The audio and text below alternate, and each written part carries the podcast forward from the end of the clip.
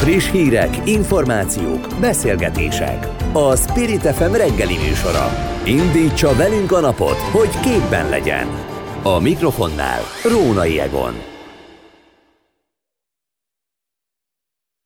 Az, hogy a helyzet az, hogy most már hallanak. 7 óra 8 perc van, és november 25-e a Katalinok névnapja, Isten éltesse őket, sok boldogságot kívánok nekik. Ez egy igen gyakori, népszerű név, úgyhogy nagyon sokakat érdemes is illendő köszönteni ezen a napon, tegyék meg. És akkor nézzük, hogy mi lesz a mai műsorban itt az aktuálban, amelynek szerkesztője ma reggel Toró Nikolett, és amelyben beszélünk arról, hogy meghallgatták az egészségügyi minisztert. Szólunk arról is, hogy zárolnának, vagy zároltatnának 3000 milliárd forintnyi magyar EU támogatást az Európai Parlament képviselői.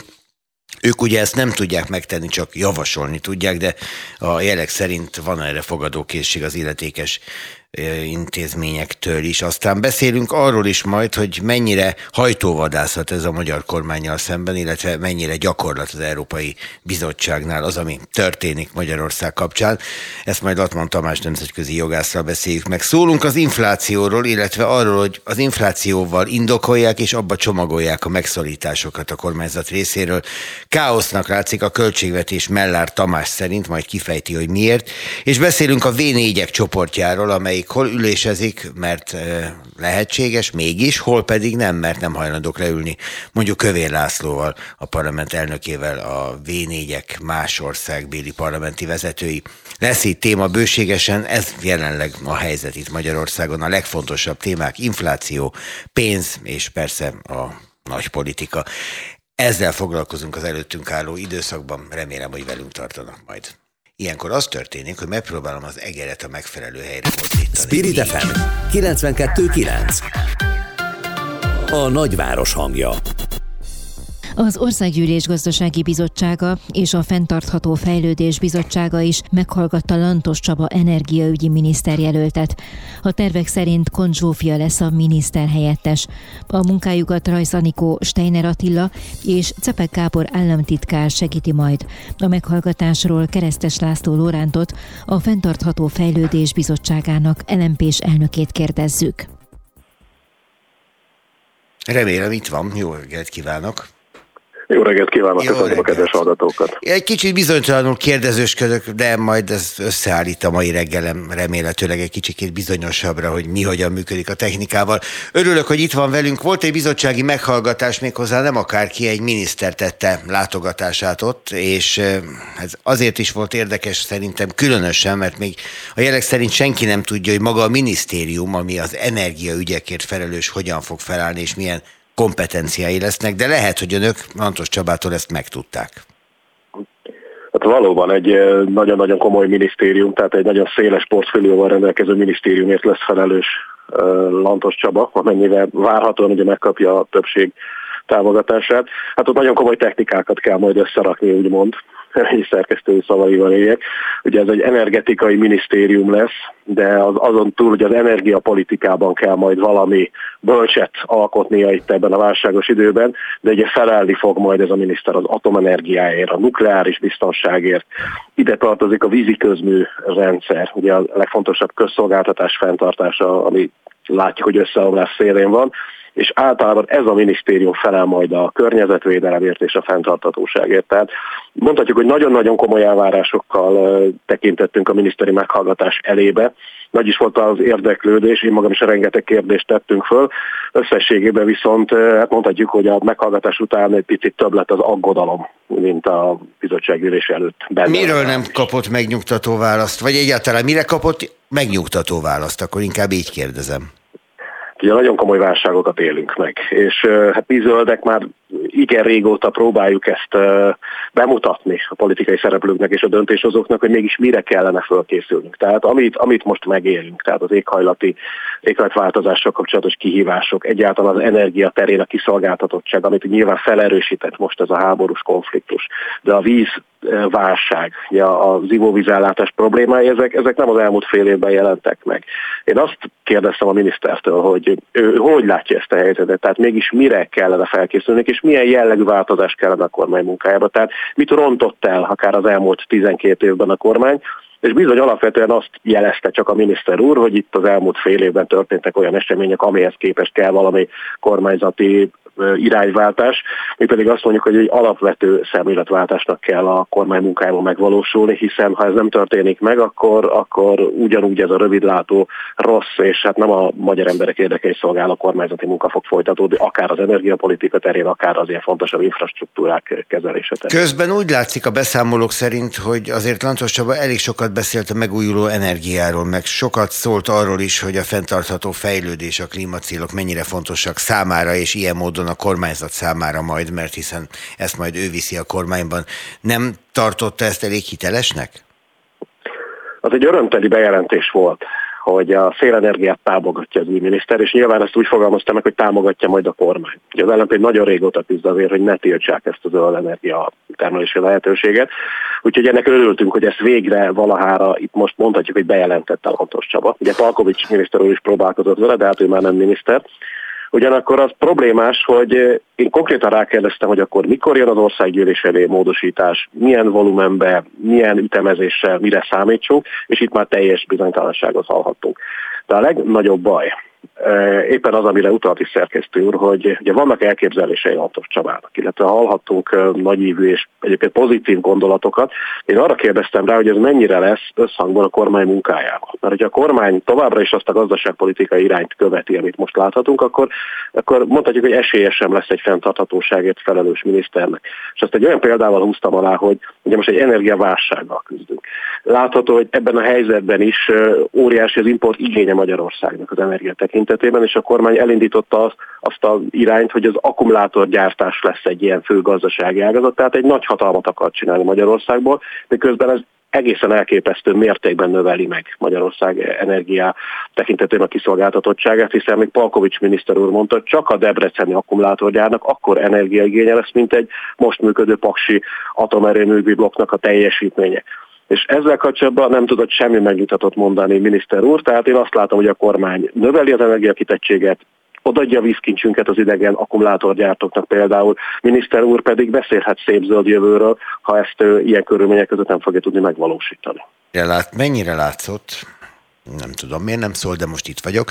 Szóval mennyire látszott, hogy tudja már Lantos Csaba, hogy mi tartozik az ő portfóliójába konkrétan, és mi nem. Úgy hírlik, hogy például Nagy Mártonnal nagyon komolyan meg kell küzdeni majd az MVM feletti felügyeletért. Éreztünk mi is bizonytalanságot.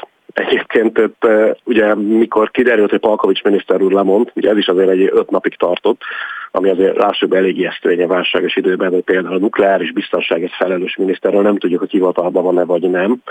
Tehát miután kiderült, hogy Lantos Csaba lesz a jelölt, illetve hát ugye lesz is egy jelölt, akkor én úgy éreztem és úgy tapasztaltam egyébként még ilyen-olyan-amolyan megkeresések alapján is, hogy még nem tudja a kormány, hogy milyen minisztérium fog kialakulni. Tehát szerintem hogy azért egy jó pár nap eltelt Palkovics miniszter úr lemondásra, és a között, hogy egyáltalán véglegesedett, hogy milyen tárcát kell majd átvenni a Lantos Csabának.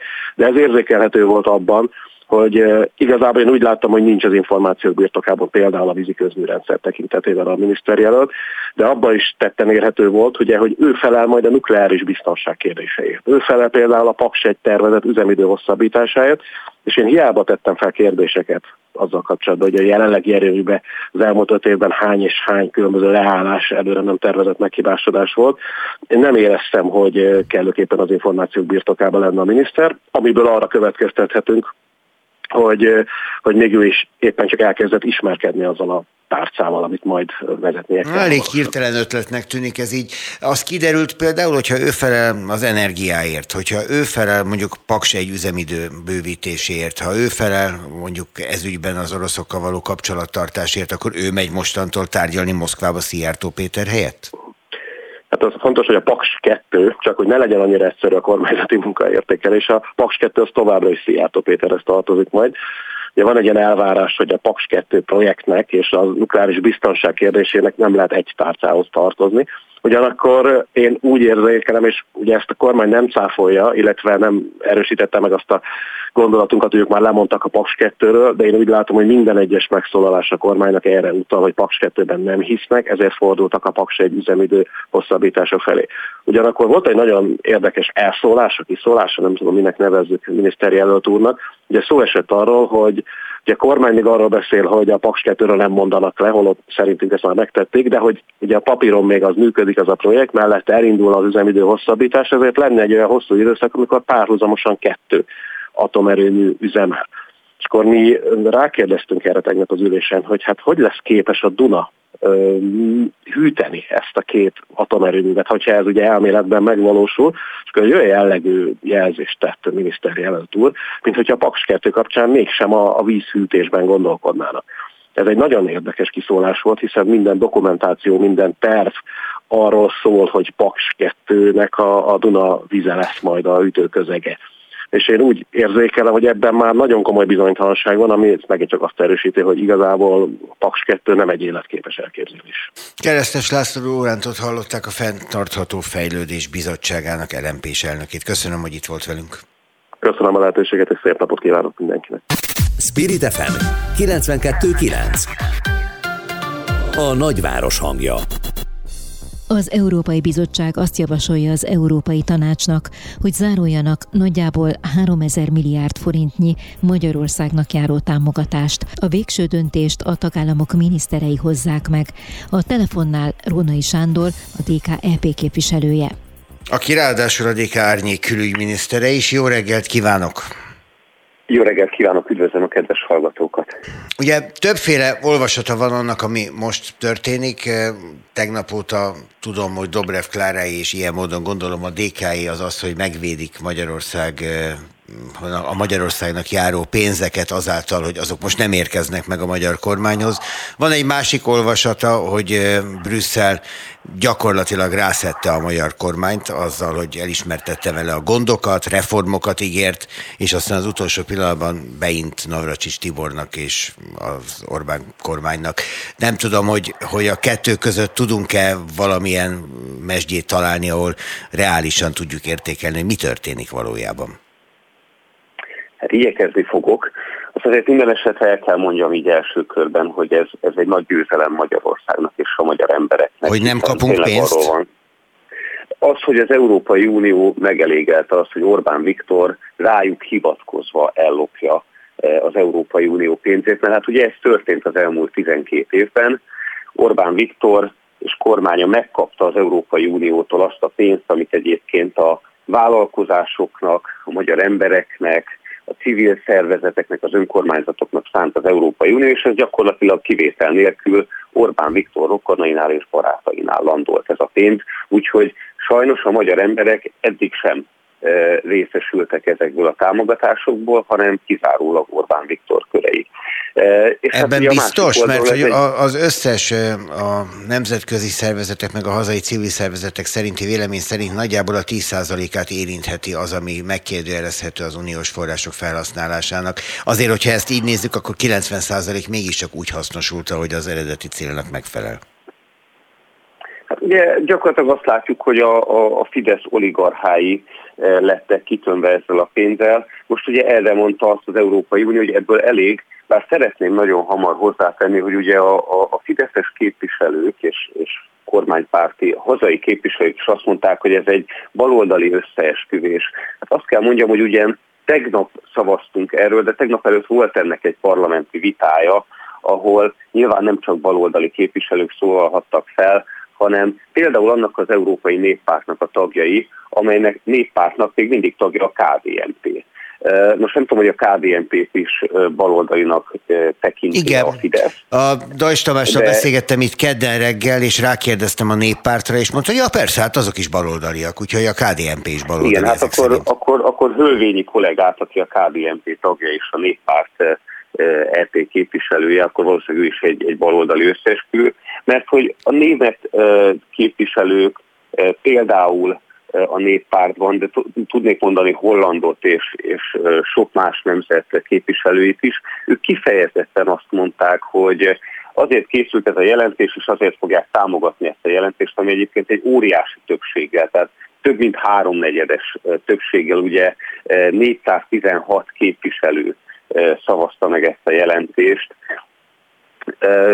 Pontosan az a céljuk, hogy megállítsák ezt a lopást, És hozzáteszem, nagyon sok esetben ezt a beszédeikben elmondták a képviselők, nekik nem az a céljuk, hogy a magyar emberektől vegyék a pénzt, éppen ezért azt javasolta ez a jelentés, hogy bár Orbán Viktor nem tett eleget azoknak a feltételeknek, amiket az Európai Bizottság szabott a számára, de ők ettől függetlenül szeretnék eljuttatni a magyar emberekhez a pénzt, ezért szeretnék, hogyha nem a kormányon, hanem az önkormányzatokon keresztül jutna el a vállalkozásokhoz, civil szervezetekhez ezek a, ezek a támogatások. Itt egy kicsit minden európai... össze-vissza van, képviselő úr. Múlt héten pénteken kérdeztem Karácsony Gergelyt ugyanerről, aki azt mondta, hogy igen, ez egy álom és ez egy terv, de ennek semmiféle valódi nyoma nincsen, hogy ez ügyben bármi történne, és rövid távon nem is számít rá, hogy ez megtörténik. Hát ettől függetlenül a jelentésbe ez bekerült, tehát van egy ilyen terv az Európai Bizottság és egyébként az Európai Parlament részés, hiszen ez szerepel a jelentésben. Tehát ez egy, ez egy nagyon erős szándék az Európai Parlament képviselőinek, a DK képviselők, és én személyesen is nagyon szeretném, hogyha minél több közvetlen forrás, vagy legalábbis az önkormányzatokon keresztül eljuttatható. Az nyilván mindenkinek érdeke. Képviselő úr, ugye most az a helyzet, hogy van egy parlamenti döntés, amely a, a bizottságot nem kötelezi, de nyomásgyakorlásra mégiscsak jó. Ehhez képest maga az Európai Bizottság is úgy fogalmaz, hogy nem találja elegendőnek a magyar kormány által benyújtott teljesítést.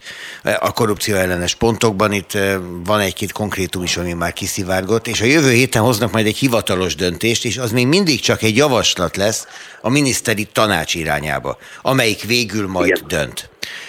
Az, hogy a miniszteri tanácsnak a döntését meg lehet-e jósolni, az talán egy fokkal nehezebb, mint most az Európai Bizottság javaslatának lényegi értelmezése, ugye?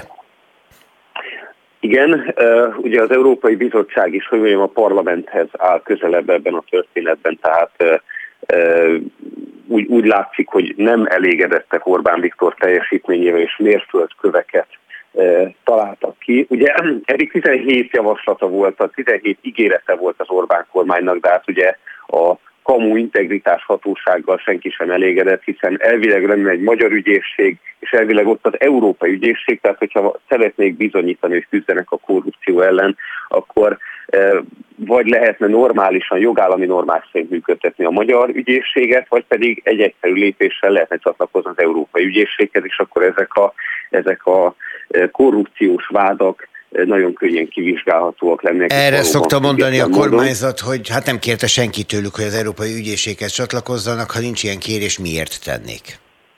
Hát ugye nagyon sokan kérték, mert ez egy nyilvánvaló hazugság a magyar kormány részéről, de a kérdésére válaszolva, itt a tanácsülésen, valóban a pénzügyminiszterek tanácsának ülésén fog eldőlni ez a történet, eh, ahol hát valószínűleg ugyanúgy eh, komoly, komoly eh, vállalásokat kell tenni a kormánynak ahhoz, hogy ez megtörténjen. Hozzáteszem, hogyha ez nem történik meg, és nem sikerül még idén, tehát most decemberben eh, döntés születni erről a, erről a finanszírozásról, akkor a teljes összegnek a 70%-át veszíti el az Orbán kormány. Csak arra szeretném felhívni a figyelmet, hogy egy normálisan működő tagországok, ugye van, van másik 26 tagállam rajtunk kívül az Európai Unióban. Ezeknek a tagállamoknak a többsége 2021. júliusában eh, el tudta fogadtatni a tervét, és hát jó részük már, már fel is használta eh, azt a pénzt, amit, amit kaptak az Európai Uniótól. Tehát miközben más országok már másfél éve túl vannak ezen az egész procedúrán, és kis tudással már el is felejtették, hogy, hogy mire használták fel ezt a pénzt, addig az Orbán kormány még mindig ott tart, hogy az bizonygatja, hogy ők nem is tolvajok, és, és szeretnék egyáltalán elfogadtatni ezt. Tehát, hogy, hogy hát kínosnak pénz, mindenképpen le... kínos, ez kétségtelen. Az előbb Igen, úgy fogalmazott, hogy a pénz 70%-át elveszti az Orbán kormány, de hát nem a kormány veszti el, Magyarország, mi mindannyian veszítjük el, mert ez a pénz ez nem a kormányé lenne, hanem az országé. Hát igen, csak ez a pénz az elmúlt 12 évben sem Orbán Viktor és Mészáros Lőrinc pénze lett volna, hanem a magyar embereké, csak ezek nem nagyon figyeltek oda. Ugye emlékszünk. Egy dolgot, ha engedjen meg még. Hát, hát, Tibor István is ebből igen. gazdagodott. Mészáros Lőrinc ügyeire is jól emlékszünk, és gazdagodására is, tehát igen. ez a része, ez teljesen tiszta. Van itt egy friss, múlt heti felmérés, ami azt mutatja, hogy az embereknek közel 38%-a elfogadja tényként, hogy a magyarországi gazdasági nehézségek a brüsszeli szankciók miatt vannak. Nem féle attól ellenzéki politikusként, hogy ráég az ellenzékre, ha igaz, ha nem, az a kormányzati kommunikáció, hogy az ellenzék és a baloldal miatt történik minden, és ezért nem jut Magyarország pénzhez. Ugye sajnos a, a, a magyar közvéleményt ez teljesen megtévesztve, legalábbis összezavarja az a történet, hogy bár Orbán Viktor 8 szankciós csomagból 8-at szavazott meg, eh, Szijjártó Péter pedig konkrétan arról szavazott, hogy 500 millió euró értékben küldene fegyvereket és támogatná eh, Ukrajnában a katonai kiképzéseket. Ettől függetlenül a kormány mégis a szankciók és, a, és az Ukrajnának nyújtott eh, katonai támogatás Eh, ellen hergel és kampányol. Ugye azt mondja a kormány, hogy nincs pénz, ehhez képest azért 8 milliárd euró, 8 eh, milliárd forintból elhiteti az emberek, hogy a szankciók tehetnek a gazdasági válság, azokra a gazdasági válságokra, ahol egyébként Orbán Viktor. Hát igen, de most meg majd a baloldal, meg a, a Dobrev Klára által képviselt politika, meg a brüsszeli ellenzék, meg, meg hasonlók. Hát tudja. Igen, ugye hát a, a Fidesz volt az az Európai Parlamentben, amelyik próbálta azt megakadályozni, hogy, hogy ezek a pénzek közvetlenül érkezhessenek Magyarországra, tehát az Orbán kormány az, amelyik azt mondja, hogy ha nem ők oszthatják el a pénzt, és nem ők felügyelhetik az Európai Uniótól kapott pénzt, akkor ez a pénz ne is jöjjön Magyarország, ugye konkrétan ez történik. Tehát azt hiszem, hogy ha valami, akkor ez az, ami a magyar érdekkel szembe megy, és nem az, amikor mi megvédjük azt, hogy ne lophassák el a magyar emberektől, az egyébként magyar embereknek szánt pénzt, tehát ne egy kis kör Orbán Viktor köre gazdagodjon, hanem lehetőség szerint Magyarország valamennyi polgára. Én azt próbáltam megkérdezni öntől, hogy hogyan lehet átvinni ezt az üzenetet a nép számára úgy, hogy ne az legyen a vége, hogy Brüsszel meg a baloldal, de értem a válaszát is, köszönöm szépen. Róna is a DKLP képviselője volt itt. Na még egy mondat tessék, az utolsó mondat. Én nyilvánvalóan elmondhatjuk ezt tévéadásokban, de én éppen holnap megyek Kisvárdára, és ott is el fogom ezt mondani ezt az üzenetet, és arra bátorítok minden képviselőtársamat és minden politikus társamat, hogy vegye nyakába az országot, és, és a legkisebb településen is mondja el, hogy egyébként eh, mi történik Magyarországon, mert ez nagyon-nagyon fontosnak tartom. Köszönöm szépen, viszont hallásra. Köszönöm szépen, viszont hallásra. Friss hírek, információk, beszélgetések. A Spirit FM reggeli műsora. Indítsa velünk a napot, hogy képben legyen. A műsorvezető Rónai Egon. Tegnap nagy többséggel szavazta meg az Európai Parlament azt a határozatot, ami szerint nem elégséges a magyar kormány által vállalt 17 féle korrupció ellenes és közbeszerzési lépés teljesítése. De mit hiányolnak? Latman Tamás nemzetközi jogást kérdezzük. Jó reggelt kívánok, örülök, hogy itt van velünk. Jó reggelt kívánok! Ugye itt hiányzik majd 3000 milliárd forint, illetve a kötelezettségvállalások 65%-át függeszteni fel a magyar kohéziós operatív programokban az Európai Bizottság, ez rengeteg pénz. E, itt a igazi kérdés számomra az, és ezt feszegeti folyamatosan a kormányzat egy egészen másik megközelítésből, hogy mennyire koherens az Európai Bizottság, sőt az Európai Parlament működése Magyarország kapcsán ahhoz képest, ahogy általában az Európai Uniós tagállamokkal különböző vitás ügyekben eljárnak. Hát azt gondolom, hogy az Európai Parlament elég koherens magatartást mutat a magyarországi jogállamisági problémákkal kapcsolatban nagyjából évek óta. Tehát én ebben nem látok igazából kérdést, az Európai Parlament álláspontja hát lényegében nem változott. Tehát ha most egy ívet akarnánk felrajzolni, kezdve akár ugye a hallgatók által még talán emlékezett és jól ismert Rui Tavares-től ugye a mostani álláspontok elfogadásaig, akkor azt láthatjuk, hogy nagyjából nem változott semmi. Ahogy az sem nagyon változott, hogy egyébként az Európai Parlamentnek konkrétan nem sok szerepköre van, azon túlmenően, hogy a véleményét hangoztatja ezekben a kérdésekben, de azt gondolom, hogy viszonylag koherens a magatartása és az álláspontja. Ami a bizottságot illeti, ott annyiban más egy kicsit a helyzet, hogy mivel ez egy vadonatúj eljárás, amiben egyáltalán benne vagyunk, tehát a kondicionalitási vagy más néven új jogállamisági eljárás ugye egy új jelenség, ezért Hát a bizottságnak korábbi magatartása nem is lehetett ebben a kérdésben, hiszen nem volt ilyen eljárás, tehát itt koherenciát vizsgálni nem nagyon lehet. Ami, amivel viszont azt gondolom, hogy teljesen koherens a bizottság eljárása, ahogy működik ebben a kérdésben, hogy, hogy azért látványos véleményváltozást azért itt se láthatunk.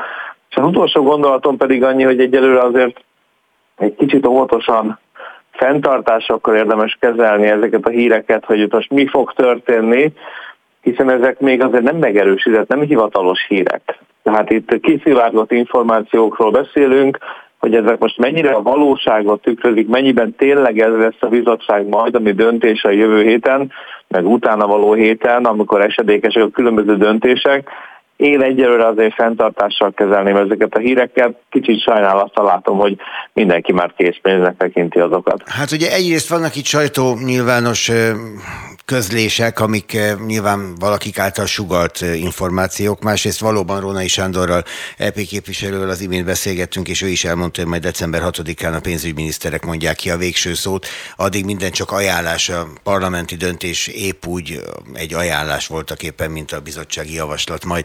De Igen, azért valamit és mutat... Az fontos rögzíteni, hogy az Európai Parlamentnek tényleg nincsen döntési jog ebben a kérdésben. A kondicionalitási eljárásban az Európai Parlament arra jogosult, hogy a bizottság tájékoztassa őt a dolgokról, de az Európai Parlament nem döntéshozó ebben az eljárásban. Maximum, hogy csinálhat az Európai Parlament, hogy valamiféle politikai nyomást gyakoroljon a bizottságra, hogy ennek a már jól ismert eszköze, hogy az Európai Parlament időnként megjelenik és megfenyegeti a bizottságot, hogy bizalmatlansági indítványjal elkergeti azt, ez elméletben nem lehetetlen. A parlament kétharmados többsége ilyen döntést valóban tudna hozni, de azért azt érdemes végig gondolni, hogy ha ez tényleg megtörténne, akkor a tagállami állam és kormányfőknek egy új bizottsági elnököt kéne kiválasztani. Na most ebben egészen biztosan vagyok, hogy az Európai Parlament a jelenlegi helyzetben nem akarja azt, hogy Orbán Viktor hirtelen megint egy király csináló helyzetbe kerüljön, tehát ennek megfelelően érdemes azt komolyan venni azt a fenyegetést, hogy tényleg elküldeni a bizottságot, vagy nem. Viszont lehet-e abban valamiféle logika, amit szintén a kormányzat szokott mindig mondani, hogy minden országgal vannak viták, minden országnak visszadobnak terveket, minden országgal vannak pénzügyi elszámolásbeli problémák. Érdekes módon az valahogyan nem téma, Magyarország pedig állandóan ez kormánybuktatás, mondja, azt hiszem talán Varga idéztem, hogy a, a, kor, a kormányt akarják bizonytalan helyzetbe hozni Magyarországon. Hát az tény, hogy minden, minden Európai Uniós tagállammal szemben vannak kritikák, ez nagyon sok esetben meg előfordul, de olyan jellegű kritikák, olyan jellegű problémák, mint a magyar kormányjal kapcsolatban, olyanok nem szoktak felmerülni más uniós tagállamok tekintetében. Tehát innentől kezdve aztán mindenféle mondás az egy annak megfelelően kell értékelni. Természetesen a magyar kormány az Európai Uniós kérdésekben, és különösen amikor így egy kifeszített, kiszolgáltatott helyzetben lavírozza saját magát, köszönhetően a saját rossz döntéseinek, akkor persze, hogy utána ezt a fajta áldozati pószt veszik föl, hogy, hogy minket itt akarnak buktatni. Az Európai Bizottságnak alapvetően nincsenek ilyen kormánybuktató ambíciói, szándékai, érdekesen fűződik hozzá, tehát itt nem egy, úgymond baloldali bizottságról beszélünk, hogy egy veszettő liberális bizottságról, akinek ilyen keresztes hadjárat igénye lenne, hogy Magyarországon mi a kormányzat. Ez a magyar kormány interpretációja ezzel próbálja elfedni azt a tényt, hogy olyan problémás a kormányzás maga, olyan kritikák merülnek föl, ami más állammal szemben nem. Azt írja a politikó, hogy a bizottság túljárt az Orbán kormány eszén, mert hogy szó szerint veszi azt, amiben megállapodtak az különböző eljárások nyomán 17 különféle pontban, és ez a 17 pont nem teljesül teljes egészében, így aztán miután a megállapodás így szólt, persze, hogy nem kap Magyarország pénzt. Ez egy ilyen típusú játék lehet, ahogyan járunk túl a másik eszén? Nem érdeke az Európai Bizottságnak, hogy élezze ezt a feszültséget. Én ezt a politika részéről egy kicsit ilyen, hát ez a spekuláció kategóriája, meg, meg szeretnénk valami látványos politikai sztorit írni, mert az jól hangzik. Helyből azt sem tudjuk, vagy legalábbis én biztos, hogy nem tudom, hogy ezek a kormányzati vállalások, amiket a Fidesz kormány bedobált az elmúlt néhány hónapban, és utána majd látványosan nekiállt és megvalósította azokat, majd ezekkel kapcsolatban azért világosan látjuk mi az Európai Bizottság nélkül is, hogy ezek a vállalások azért elég komolytalanok. És az Európai Bizottság igazából nem új dolgokat, meg nem új kritikákat hoz fel, hanem lényegében ugyanazokat a szakmai jellegű észrevételeket hangoztatja, azt jól látszik, amit egyébként az elmúlt időszakban Magyarországon is, az Európai Bizottság nélkül is a téma egyes szakértői hangoztattak, beleértve akár saját magamat is egy-két témában. Tehát amikor a bizottság ugyanazt mondja, amit mi kritikusan megfogalmaztunk Budapesten, akkor én nem vagyok benne biztos, hogy annyira kiválóak vagyunk, és annyira a bizottsággal egy ilyen, hogy is mondjam, um, egyfajta ilyen konspirációban működnénk, hogy mi megmondanánk, hogy mi a rossz, és akkor a bizottság arra építkezik. Nem, még egész egyszerűen arról van szó, hogy ezek a vállalások, amik egyébként alapvetően a magyar kormány ötletei voltak, tehát az is egy nagyon téves hír, vagy, vagy mondás, hogy itt az Európai Bizottság kérte volna ezeket, vagy hogy ezekhez direkt hoz, kifejezetten hozzájárult volna, tehát ezt a kormány mondogatja, így egyáltalán nem biztos, hogy ez igaz. Tehát ezeket az intézkedéseket a bizottság megfelelően értékeli, akkor nyilván ugyanazokra a következtetésekre jut, amikre a kritikákat megfogalmazó hazai aktorok is. Tehát azért a bizottság abban érdekel, hogy ez a dolog működjön, meg olyan megállapodás jöjjön létre, amivel biztosítható az, hogy a működés, a jogállami működés az megfelelő lesz, mert különben a bizottság nem tudja levenni a nyakára akaszkodó európai parlamentet, meg a tanácsba üldögélő tagállamokat, beleértve azokat a nettó befizető tagállamokat, akik már nem akarnak pénzt adni az Orbán rezsimnek a további hízalására. Tehát a bizottság nem egy önálló aktor, ami a saját akaratát akarja követni, hanem a bizottságnak az a dolog, hogy ez a rendszer működjön, ennek a rendszer működésének pedig jelenleg az Orbán kormány magatartása egy komoly akadálya. Következő két hétben, hát december 6-áig pedig megtudjuk, hogy mi a helyzet december 6-án várható döntés, és azt ott már nagyon nem lehet elodázni, tehát valóban a külügyminiszterek meghozzák majd ezt a döntést, ami befolyásolja a következő évek pénzügyi helyzetét is Magyarországon adott esetben. Latman Tamás, köszönöm szépen! Köszönöm szépen. Viszont hallásra. Spirit FM 92.9 A nagyváros hangja. A 2021-es központi költségvetés végrehajtásáról tárgyaltak szerdán az országgyűlésben. Mellár Tamás szerint átláthatatlan a költségvetési intézkedések köre, és a kormány inflációba csomagolja a megszorításokat. A vonalban a párbeszéd országgyűlési képviselője. Akit szeretettel köszöntök. Jó reggelt! Halló, halló jó reggelt kívánok, Mellár Tamás vagyok. Én pedig Róna Jegom, jó reggelt. Még azt is elmondom, hogy 7 óra 48 perc a pontos idő, hát ha valakinek az órája nem egészen pontos, a miénk az. No szóval, költségvetés. Hogyha arról beszél a kormány, hogy hozzá kell nyúlni a költségvetéshez, még lehet, hogy az ideihez is, mert nem stimmelnek a számok, de a jövő évi ez, amit már nyáron el akartak véglegesre fogadtatni biztosan, akkor önnek, aki ennek a szakértője, önnek kigyullad a piros lámpa a fejében? Hát igen, mert, mert nyilvánvalóan jól látható az, hogy, hogy az elmúlt években az Orbán kormánynak az volt a gyakorlata, hogy, hogy nagyon korán és olyan költségvetéseket állított össze, amik, amik nagyon messze voltak a valóságtól, de úgy állították össze mindig, hogy, hogy, hogy olyan összefoglaló nagy alapokat gazdaság újraindítási alap, egészségvédelmi alapokat képeztek, amelyikbe aztán könnyen lehetett mozogni, és könnyen lehetett átrakni egyik helyről a másikra pénzeket annak megfelelően, hogy, hogy hol is volt igény, és ez az ellenőrzést igen nehézé tette. Ezt egyébként az ÁSZ is nagyjából elismerte az ÁSZ elnök, hogy, hogy, hogy, hogy egy csomó olyan tétel van, amelyeknek az átcsoportosításához nem kell törvényi módosítás. És aztán ebből következően természetesen a végleges dolog, és hát ugye most, most a parlamentbe ezt tettük, hogy a 2021-es évnek a, az elszámadása volt, hát az, az még csak nyomokba sem hasonlít ahhoz, a költségvetési tervhez, amely megfogalmazása került, és ebből következően ugye nagy kérdés lesz az, hogy, hogy, hogy mi lesz a jövő évi költségvetéssel, amit ugye júniusban hagyott jó a parlament, de hát ahhoz képest már szinte minden megváltozott. Most a legutóbbi hírek szerint az, hogy nem most történik a módosítás, hanem csak jövő év elején. Nyilvánvalóan azért is, mert nem nyilvánvaló még, nem világos az a kormány számára sem, hogy az Európai Uniós pénzekből mennyi és hogyan áll rendelkezésre, és azt gondolom, hogy jelentősen befolyásolja a dolgokat de hát nagyon, nagyon komoly változások várhatók nyilván. Arról ön mit gondol, hogyha nem kapunk Európai Uniós forrást, akkor majd a kínai hitel megoldja ezt? Ugye úgy hírlik, hogy van egy háttérmegállapodás a kormány és a kínai fél között arról, hogy Kína kész hitelezni Magyarországot. Hát én remélem, hogy erre nem, nem, nem nagyon kerül sor.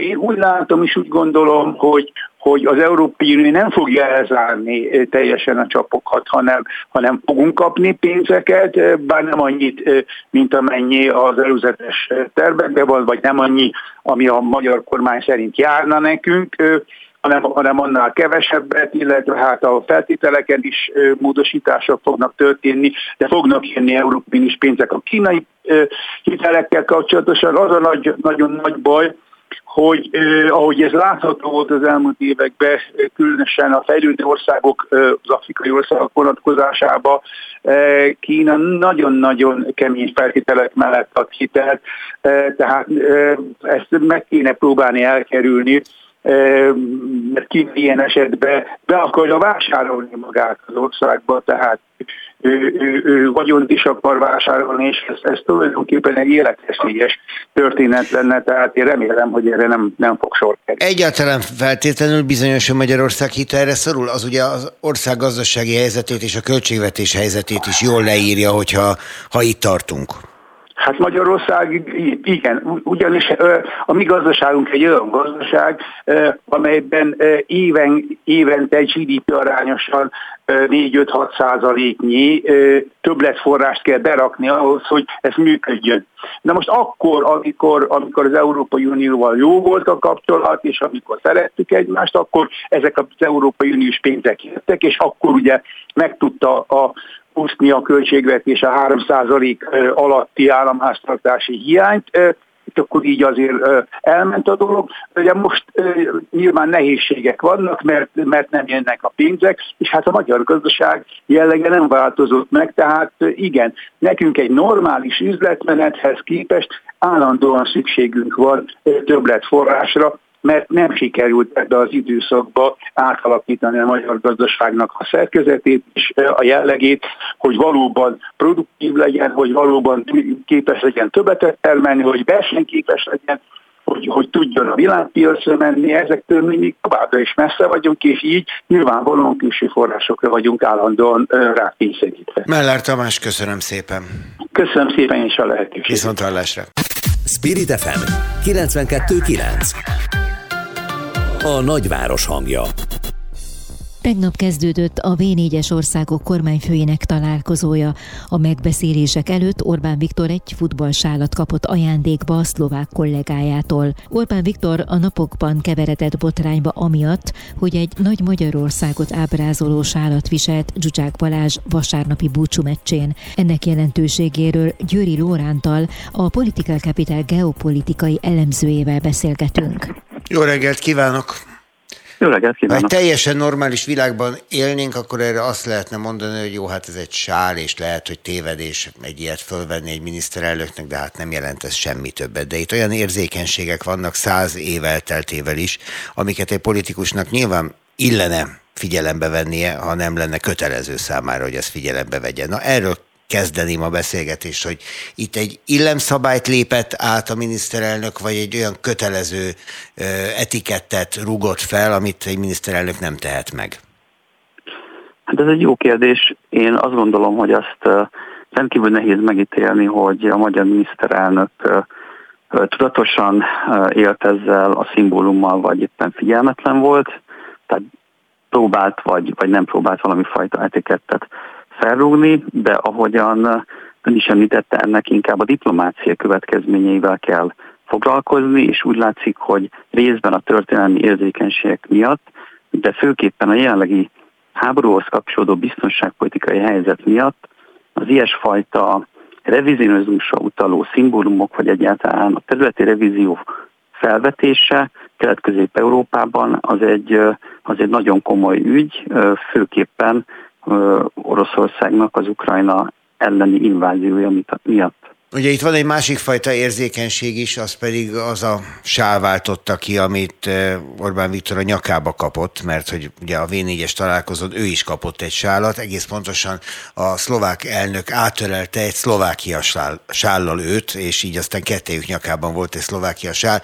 Ezen is voltak, akik felháborodtak, nyilván magyar oldalon. Így, így van.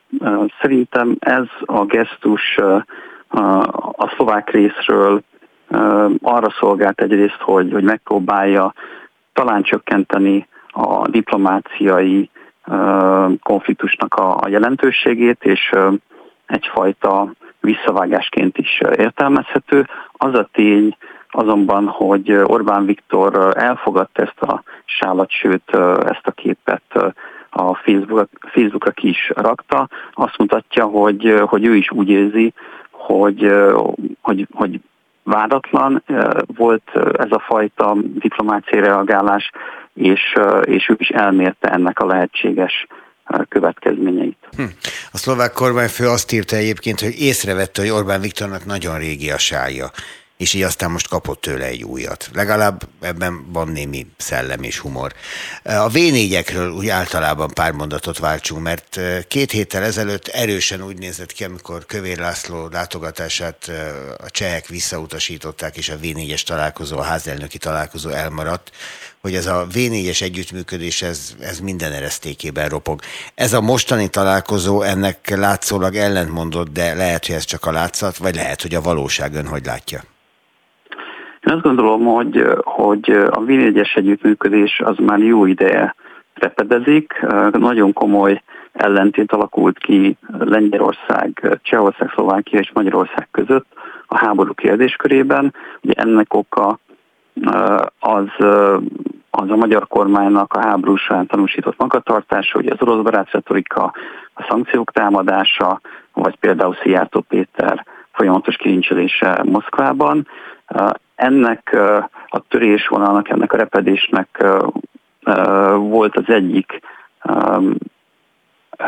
színhelye a tegnapi kassai találkozó is, amelyre Fred Fiala cseh miniszterelnök úgy érkezett, hogy hangsúlyozta, hogy, hogy ez a fajta véleménykülönbség köztük és a, a magyar kormány között továbbra is fennáll, és ezt szeretnék négy szem közt, vagy nyolc szem közt megbeszélni, és az sem lehet véletlen, hogy Orbán Viktor a, a tanácskozást követő sajtótájékoztatóján a például a migrációt, vagy az energiabiztonságot emelte ki, mint a V4-es csoport jövőbeni prioritásait, és nem beszélt semmit a, a fő feszültségforrásról, azaz a háborúról.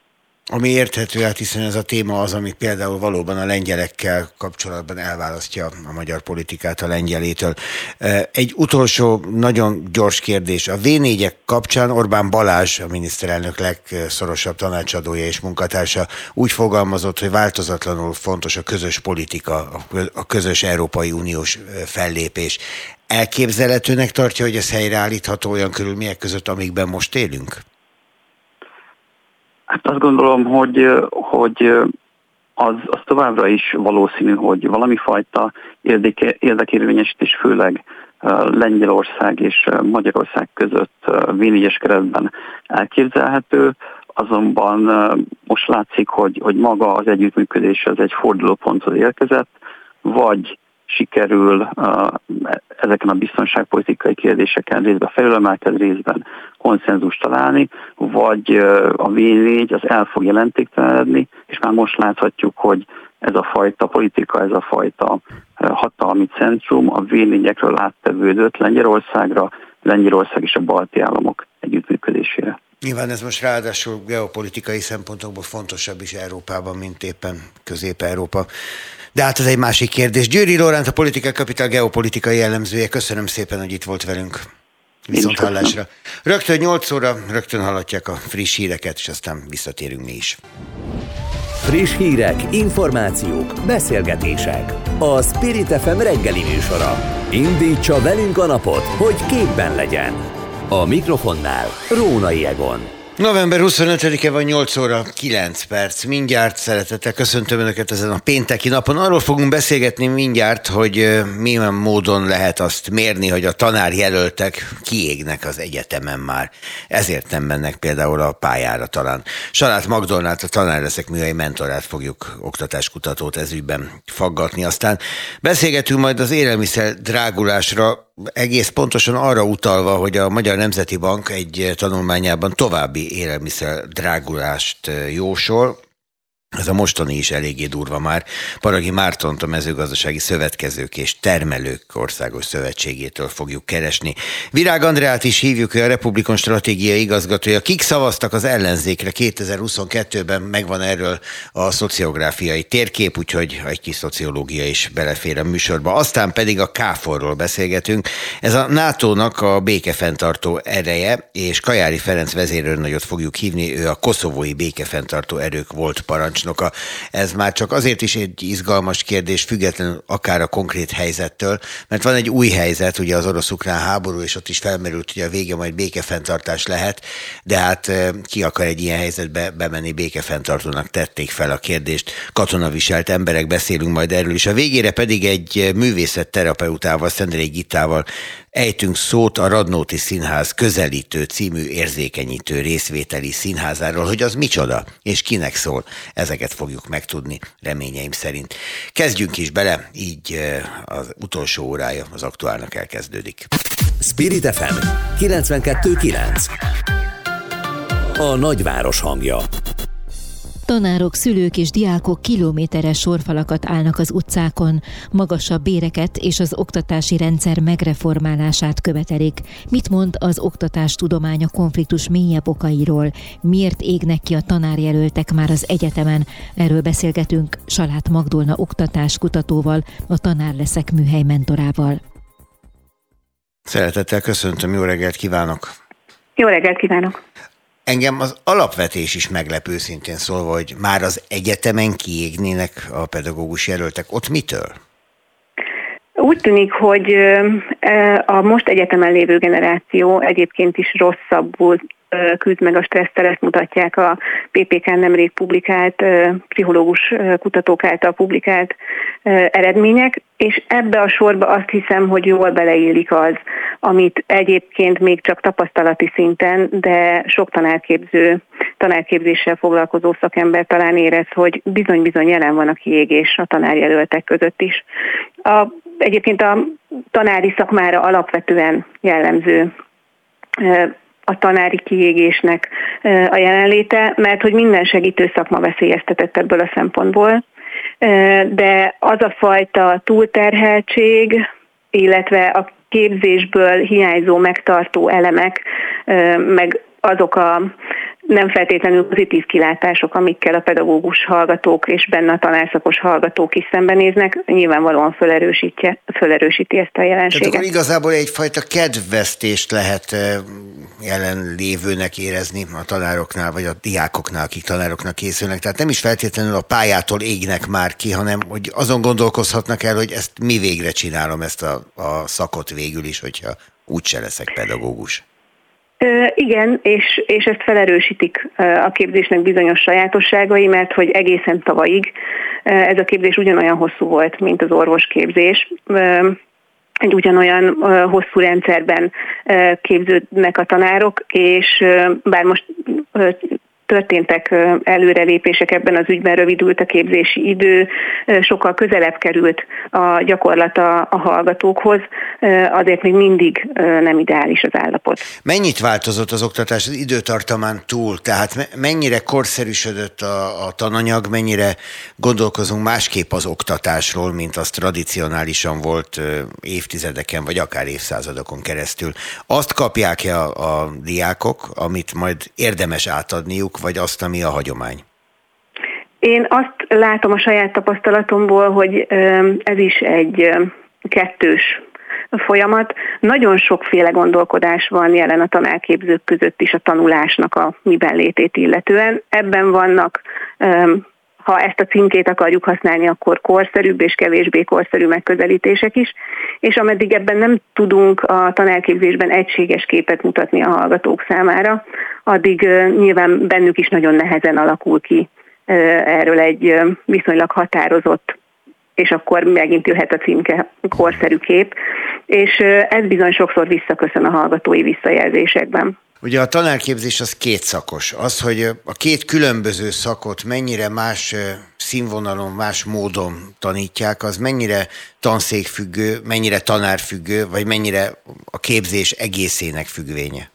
Rátapintotta a lényegre, mert hogy itt nagyon sok esetben képzőhelyi sajátosságok, oktatói sajátosságok, amik ezeket a hallgatói élményeket alapvetően befolyásolják, és bizony a tanárképzés nem feltétlenül csak kétszakos, hiszen van egy harmadik lába a tanárképzésnek, a tanári mesterségre való felkészítés, ahol a pedagógiai, pszichológiai ismeretek, a módszertani tudás és a gyakorlat, illetve a gyakorlatot feldolgozó, esetmegbeszélő, reflektáló jellegű kurzusok szerepelnek, és ebben bizony sokszor itt a három, három szereplő között van eltérés abban, hogy mit is gondolunk az iskolának a, a céljáról, meg feladatáról. Mennyire a felsőoktatás függvénye vagy bűne, hogy olyan kevés pedagógus lesz az ott végző diákokból, és mennyire a helyzeté, amiben egyébként egy pedagógus fiatal bekerül, hogyha elmegy iskolába tanítani valóban? Ugye a jelentkezési számokból az látszik, hogy, hogy a pedagógus képzésben is, de benne a tanárképzésben azért csökkennek a jelentkezési és így a felvett létszámok is. Az pedig egy a szakmában is éppen zajló beszélgetésnek a tárgya, hogy az egyetem a tanárképzés mennyire tudja pályán tartani a hallgatókat. Olyan körülmények között, amilyenben nekik most manapság a pályára kell lépni.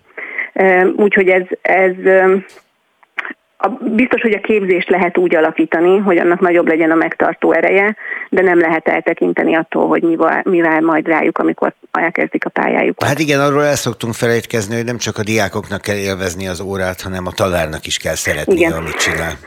És igen, ha ez igen. nincsen meg ez az élmény napi szinten, az, az, az valóban a kiégéshez vezet már a pályán is. Nagyon szépen köszönöm, hogy ezeket elmondta. Salát Magdolnát hallották az ELTE oktatóját, a Tanár leszek műhely mentorát, oktatáskutatót. Köszönöm szépen, viszont hallásra. Köszönöm, viszont hallásra. Spirit FM 92.9 A nagyváros hangja a Magyar Nemzeti Bank szerint az élelmiszerárak tovább emelkednek, az infláció várhatóan 2023 közepétől csökken majd. Virág Barnabás alelnök azt mondta, az infláció várhatóan tovább emelkedik, akár kellemetlen meglepetések is benne lehetnek a pakliban. A telefonnál Paragi Márton, a mezőgazdasági szövetkezők és termelők országos szövetségének munkatársa. Hát annál kellemetlenebb meglepetés, mint hogy az ember bejár boltokba és döbbenten áll a pultoknál, meg aztán a pénztárnál. Még mi érhet bennünket, hogy nem is lesz semmi? Jó reggelt kívánok! Jó reggelt kívánok, üdvözlöm a hallgatókat! Szóval, hogy hát, mi lehet még itt a kellemetlen meglepetés? Hát ugye egyben annak a félelem vagy bizonytalanság ebben a kérdésközben jelzi, hogy ez a bizonytalanság vagy ez a probléma, ez több faktorból táplálkozik meg akarjuk szerintem világítani a folyamatokat, akkor mindenképpen el kell mondani azt, hogy az egyik oldalon vannak ugye a fogyasztók, akik itt a gazdasági helyzet következtében jelentős jövedelemcsökkenést szenvednek el. Tehát relatíve sokkal kevesebbet ér a pénzük. Ugye látjuk azt, hogy az elmúlt évben milyen mértékű emelkedésen, áremelkedésen vagyunk túl, különösen az élelmiszerek tekintetében. De a másik oldalon ugye ott vannak a termelők, és van egy termelési lánc is, még a mezőgazdasági termékben ugye a fogyasztó asztalára kerül a termék. És hogyha a termelők oldalra akarom nézni a dolgot, akkor meg azt tudom sajnos mondani, hogy egy csomó olyan kellemetlen folyamat van, ami őket az áremelés irányába nyomja. Nyilván Tehát... itt a, a műtrágya áraktól, vagy eléréstől, mert hát van, amikor nincs is, egészen a gázolaj áráig sok minden számít ebben, a szállítási költségek, a termelési költségek és minden más, de a, az a kellemetlen meglepetés, ami mondom a pultnál meg a pénztárnál éri az embert, azon túl még mi jöhet? Hát az a kérdés, hogy igazából ez a költségnyomás, ami a termelők oldaláról meg lenne, az miként tud a láncon keresztül végigfutni. Nyilván a feldolgozók, a kereskedők más-más-másban érdekeltek, a termelőknek a helyzetét, hogy azt határozza meg, most jelen pillanatban, hogy még mindig az helyzetnek a kellemetlen hatásság mögik, azon túl, amit most elmondta egyébként, hogy munkabér, szállítási költségek, energiaköltségek, ha megnézzük az állattenyésztők helyzetét, akkor azt látjuk, hogy most épülnek be az árakba azok az asszálykövetkezmények, hogy ugye nem termet meg a takarmány. Ezeket a takarmányköltségeket ők most ugye kénytelenek elviselni, azért, hogy a tevékenységüket tudják folytatni. A nagy kérdés az, hogy ezt a költségnövekedést ők ugye át tudják elhárítani a fogyasztók felé. És ezzel nekik egyébként a túlélésük múlik. Tehát ez egy nagyon-nagyon komoly létremenő kérdés. Állami támogatást rendszerben... követelnek az agrári, agrárium szereplői folyamatosan. Az állam mindig azt mondja, hogy na de hát én adok. Itt az elérés korlátozott, vagy az összeg kevés? Hát itt szerintem már ott van a probléma, hogy nem is igazán adnak. A szavak szintjén lehet, hogy a támogatás megvan, de a konkrét intézkedéseket tekintve nagyon szerény az a támogatás, ha ezt egyáltalán nevezhetjük támogatásnak, amit a gazdálkodók ebben a például nagyon-nagyon negatív helyzetben az államtól kaptak. Amikor azt látja az ember, hogy mondjuk közel 100%-kal nőtt a kenyérára, vagy 80% körül van most már a trapistái, lehet, hogy több is, akkor ön például, aki ennek a, a témának az értője, bólint rá, hogy igen, ezt én megértem, vagy néha azért csóválja a fejét, hogy itt van egy kis csibészség is a rendszerben, mert hogyha az egyiknek fel tudom emelni az árát, akkor az viszi a többit is, és akkor mindnek felemelem. Hát attól függ, hogy melyik helyzetemben helyezkedek. Ha a fogyasztói helyzetemben helyezkedek, akkor nyilván megdöbbentő az, amire én is találkozok az élelmiszerüzletekben, mikor nyúlok egy-egy termékért a polcon. A másik helyzetben viszont látom azokat az objektív körülményeket, amik ezt az áremelkedést egyébként okozzák. Nyilván vannak ebbe objektív tényezők, és vannak szubjektív tényezők is. Én a csibészséget annyira nem említeném egyébként, hiszen mindenki érzi azt, hogy az elmúlt két évben, három évben ilyen folyamatok mentek mellettünk végig. Ugye van itt a Magyar Nemzeti Bank eredménylistájában vagy előrejelzés listájában egy figyelmeztető pont, hogy a 20% fölötti inflációhoz képest 15%-os volt csak a bérek növekedése, ez pedig azt jelenti, hogy csökken a fogyasztóképes kereslet, és ez valószínűleg a következő évben is így marad. Amikor, amikor ez így van, akkor nyilván az élelmiszeripart is sújtja ez is, tehát hogy kevesebb pénzből kevesebbet vennék egyébként is ilyen áron, meg aztán végképp. Na de hogyha még kevesebbet vesznek, még jobban megy föl az ár. Ebben hol lehet megtalálni a balanszot? Egyáltalán a szakmai szervezetek ebben tudnak-e segíteni a termelőknek, hogy, hogy ne hörögjék túl a nehézségeket, azaz, hogy ne az történjen, hogy mindenki kiabál valamit, és a nagy zajban aztán végül mindenki hoppon marad. Hát én azt hiszem, hogy a piacnak a törvényszerűségeit rövid távon át lehet hágni, de hosszú távon semmiképp és ha áthájuk ezeket az alapvető szabályszerűségeket, akkor hosszú távon mindig megbosszulják magukat. Uh, igen, ez, amit először elmondtam egyébként, igen, hogy a fogyasztói jövedelmek relatív csökkenése, meg a kereslet csökkenése, az mindenképpen visszahat az egész láncra, és alapvetően ez fogja megakadályozni azt, hogy a termelők érvényesíteni tudják azokat a költségeket, amik náluk egyébként. Na jó, de akkor meg ők mennek csődbe. Hát ha hát nem igen, tudja érvényesíteni igen, a költségét, igen, igen, akkor igen, negatívba igen. fordul a, a mérlege. Igen, a következő időszaknak nagy kérdése lesz az, hogy a gazdálkodók körében esetleges csődhullám fog elindulni, és ha igen, az milyen mértékű lesz.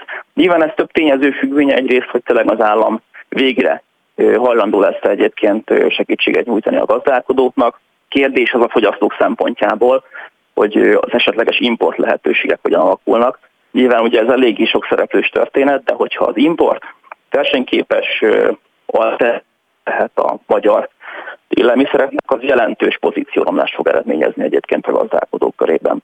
De ettől függetlenül a gazdálkodóknál a költségnövekedés az ott van, tehát hogy azt valakinek viselnie kell. Ha sikerül ezt tovább hárítani, akkor alapvetően jó a helyzet, nem a fogyasztók, hanem a termelők szempontjából, és akkor esély van arra, hogy a magyar mezőgazdaság nem fog ebből negatívan kijönni, de ha nem, és a költségeket, a növekedést megint a gazdálkodókra hárítják, akkor sajnos nagyon benne van a toxiban az, hogy egy csőd hullám indul az ágazatban.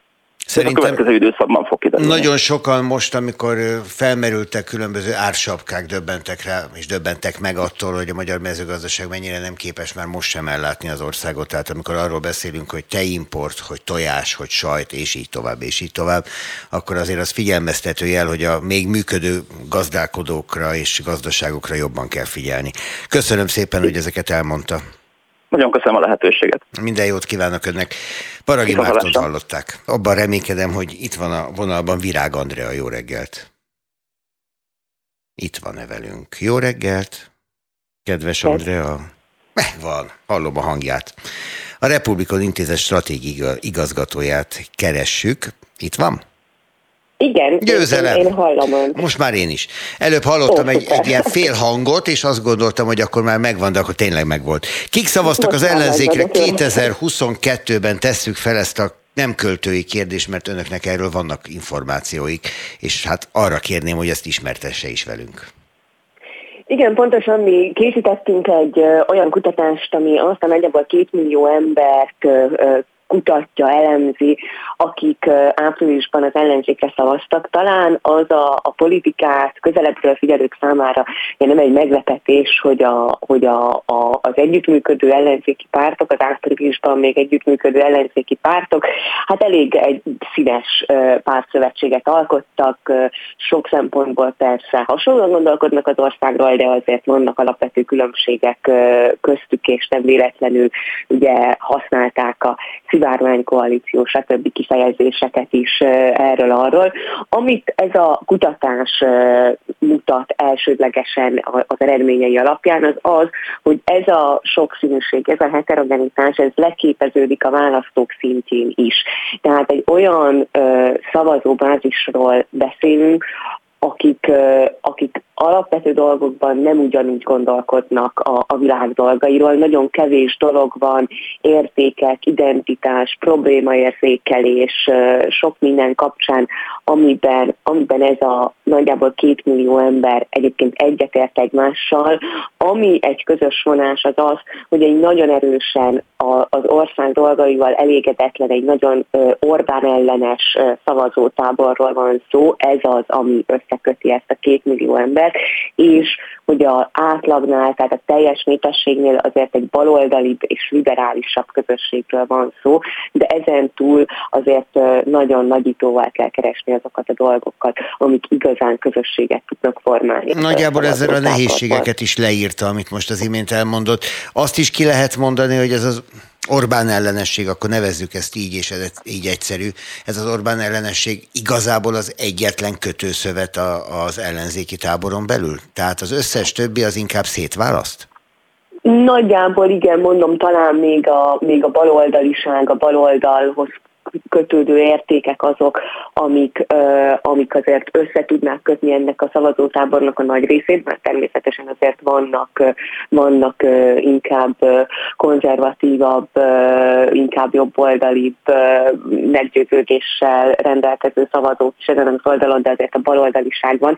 De igen, az antiorbánizmus az, ami igazán összeköti ezt a szavazótábort, és ugye ebből látszik is az ellenzéki pártok, az ellenzéki együtt együttműködés, hogyha éppen arról van szó nehézsége az elmúlt években, már évtizedben, ami, ami ugye arról szól, hogy, hogy nem elég annyit mondani, hogy hogy Orbán takarodj, és hogy kormányváltás, de közben, tehát hogy kellene valamilyen tartalmat, valamilyen víziót, valamilyen szakpolitikát mutatni, de közben ebből a kutatásból is az látszik, hogy, hogy jelenleg nagyon nehezen tud mondjuk egy ellenzéki együttműködést olyat, olyat mondani, ami, ami a meglévő, a most meglévő, és nem egyennél szélesebb, hanem ezt a csak most meglévő szavazótábort össze tudja tartani, és ne lenne meg a veszélye annak, hogy esetleg esetleg ennek valamelyik részét elidegeníti magától, vagy bármi ilyesmi történik. Azért azt hozzá kell tenni, hogy az, hogy nincs, nincs meg ez a kialakult közösség,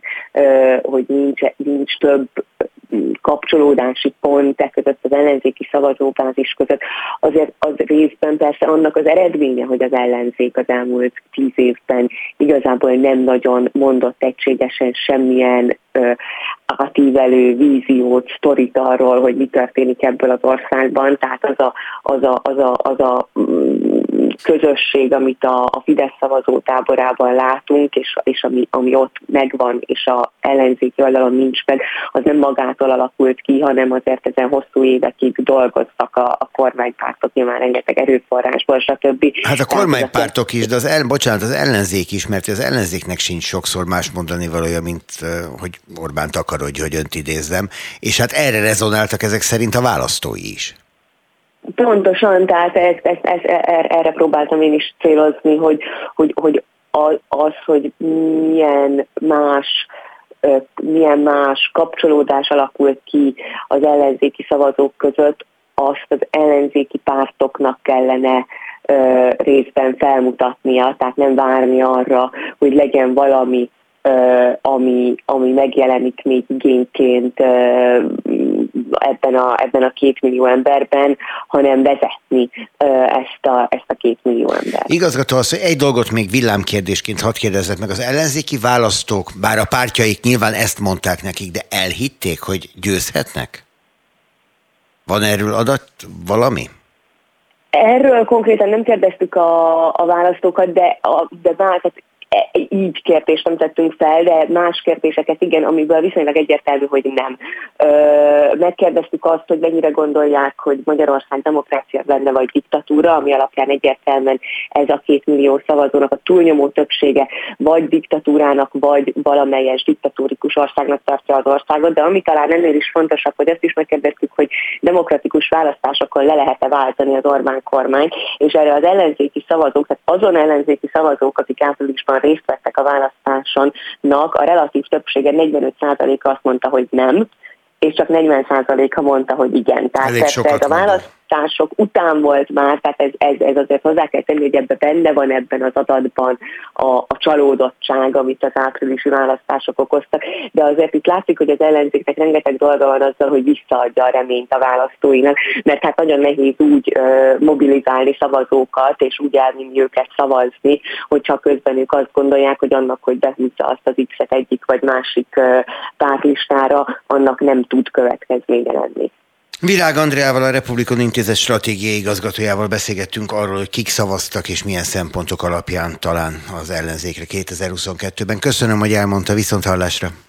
Köszönöm szépen viszonthallásra. Friss hírek, információk, beszélgetések. A Spirit FM reggeli műsora. Indítsa velünk a napot, hogy képben legyen. A műsorvezető Rónai Egon. Kajári Ferenc vezérőrnagy egy éven át volt a NATO koszovói békefenntartó missziójának parancsnoka. Ezzel ő lett az első magyar parancsnok, aki betöltötte ezt a tisztséget. A katonai misszióban 28 ország mintegy 4000 katonája vesz részt. Vendégünk Kajári Ferenc vezérőrnagy, a NATO KFOR missziójának volt parancsnoka. Jó napot kívánok, köszönöm, hogy itt van velünk. Jó napot kívánok, üdvözlöm a hallgatókat is. Vezérőrnő, én pontosan tudom, hogy az katonaember az oda megy, ahova küldik, és amikor visszahívják, mert lejárt a megbizatása, akkor meg elindul hazafelé. De ilyenkor, amikor első káfor parancsnokként az embernek lejár az egyéves megbizatása, van benne némi ö, sajnálat az iránt, hogy ezt nem lehet folytatni? Vagy inkább megkönnyebbül? Azt kell mondjam, hogy ez inkább a, a megkönnyebbülés felé hajlik, hiszen az egy év az bár rövidnek tűnik, de azért egy műveleti területen hosszú idő,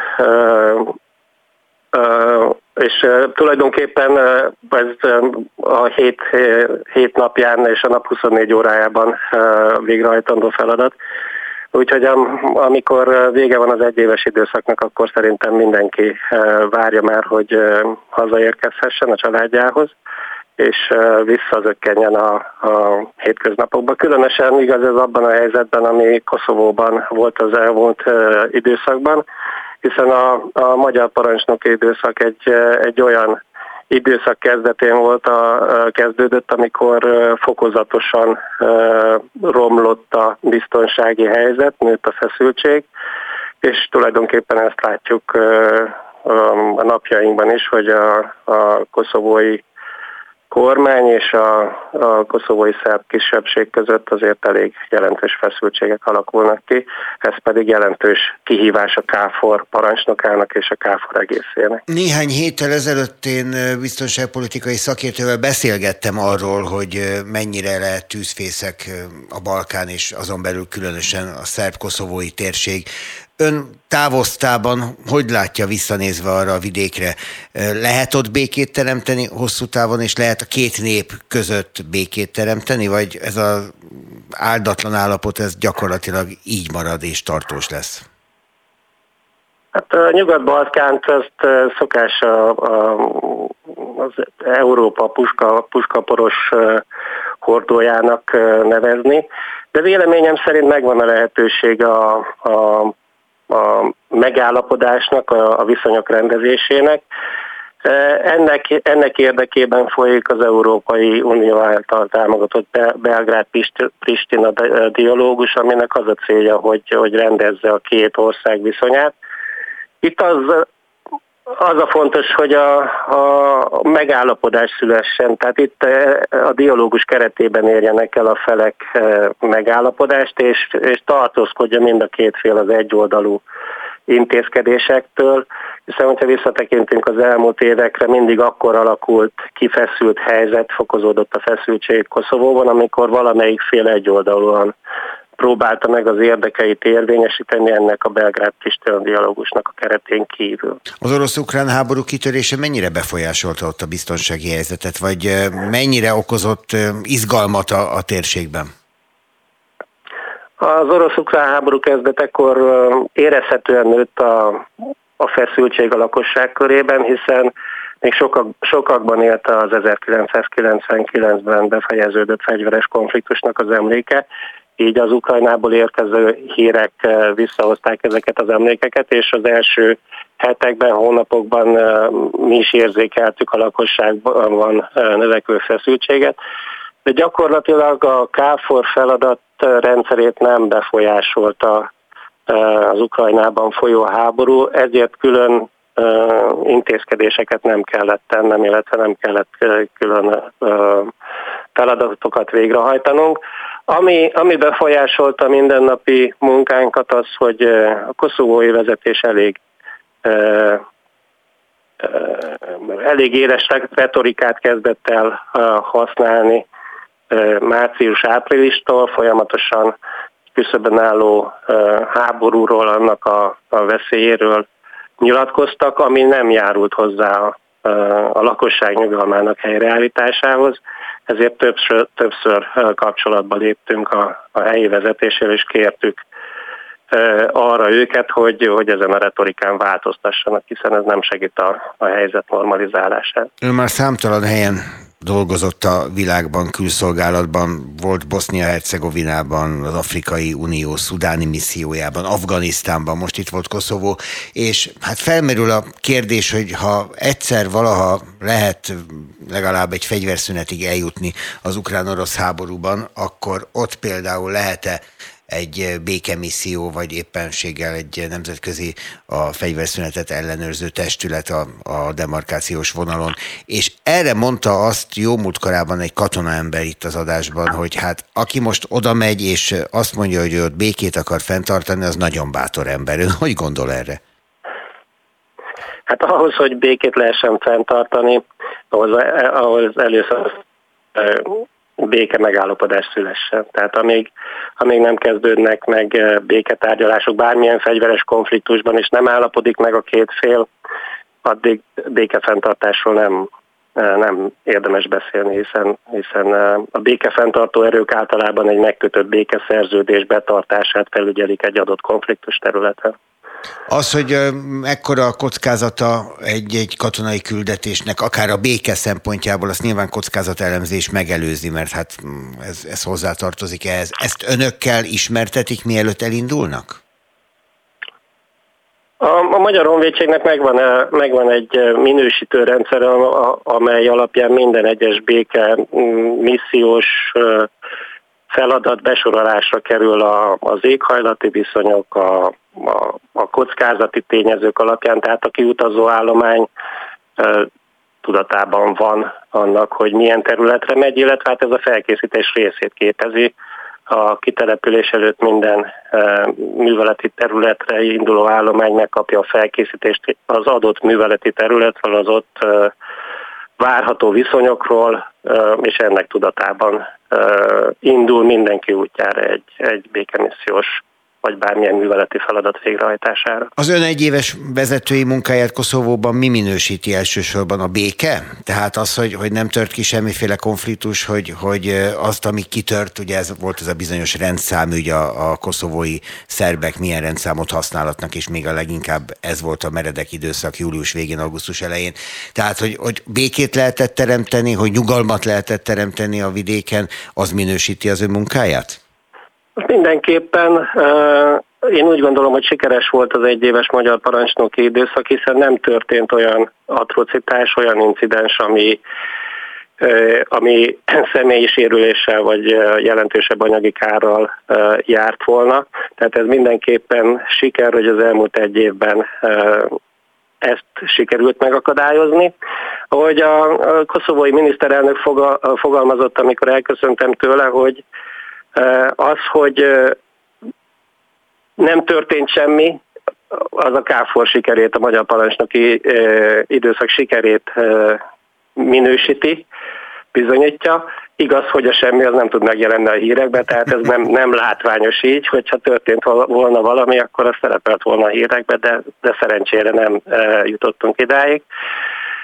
Másrészt, mivel ez volt a Magyar Honvédség számára az első lehetőség, hogy egy NATO művelet parancsnoki beosztását betöltse, én úgy gondolom, hogy a stratégiai célja Magyarországnak az volt, hogy bizonyítsa, hogy a Magyar Honvédség kész és képes egy, egy ilyen feladat felvállalására, és a parancsnoki feladatok végrehajtására a NATO követelményei szerint.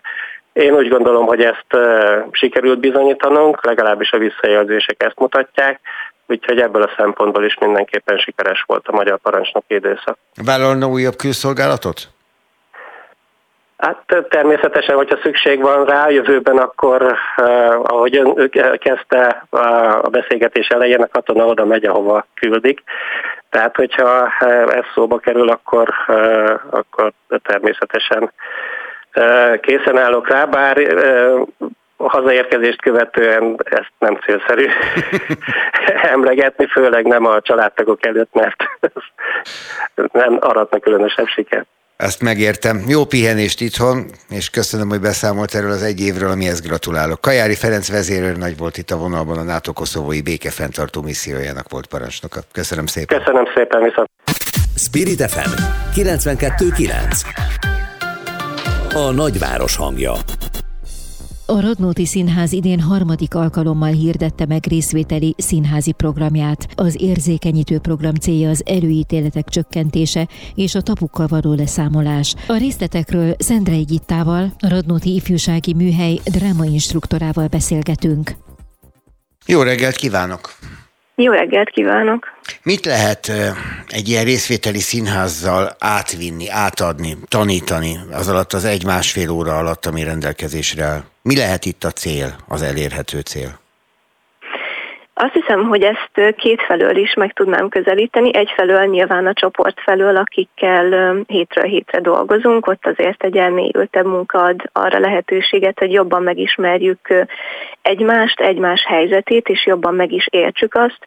És hát egy részvételi színházi előadásnak pedig pont ez a célja, hogy, hogy a nézők nézőkből résztvevővé válnak, tehát ők maguk is részeseivé válnak aktívan is az előadásnak, hozzátehetnek, hozzászólhatnak, lehetőségük nyílik arra, hogy, hogy kérdezzenek és, és aktívan megismerjék a, a résztvevőket és a szereplőket. Egy ilyen részvételi színház az nyilván a csoportos, az együtt dolgozás, az együtt gondolkozás, a közös alkotómunka lényege. Tehát nyilván mindenki hozza magával azt, amit be tud tenni a közösbe, és abból kell valamit összegyúrni. Mennyire nehéz feladat ez egy olyan világban, ahol mindenkitől elvárják a markáns véleményt, hogy nagyon keményen tudjon fogalmazni dolgokról, mert másképp nem látszik.